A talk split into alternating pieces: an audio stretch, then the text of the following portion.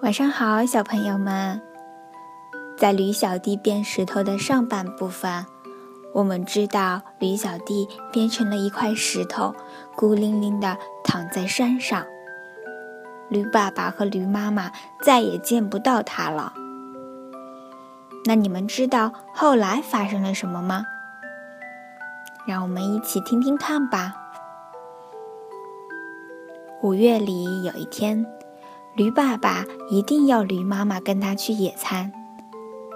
我们要打起精神来，他说：“虽然我们的宝贝儿子不在了，我们还是要像从前一样好好的过下去。”于是他们就到草莓山上去。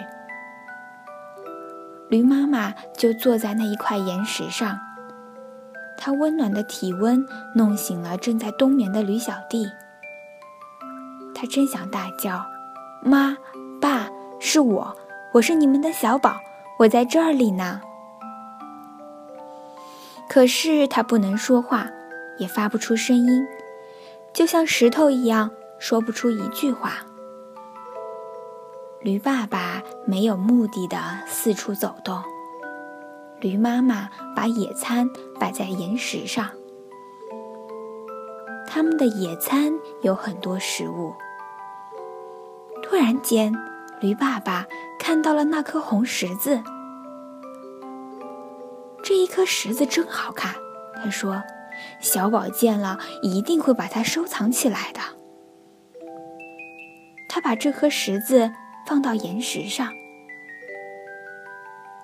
在这么可爱的五月天里，我好希望他能跟我们在一起。小宝的爸，你是不是也这么想？驴妈妈问。驴爸爸瞧了他一眼，好像是说：“这还要你问？”驴爸爸和驴妈妈伤心的互相瞧着。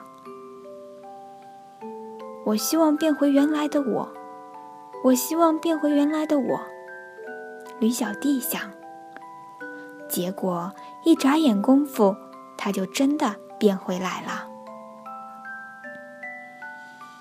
之后的情景。你想也想得到，又是抱又是亲，问了又问，答了又答，还有怜爱的眼光和欢喜的感叹。等大家的心情平静了一点后，回到家里，驴爸爸就把那颗神奇的小石子放进铁打的白保险箱里。也许有一天他们还会用到它。但是现在，说真的，他们还会希望什么呢？他们已经有了他们想要的一切了。好了。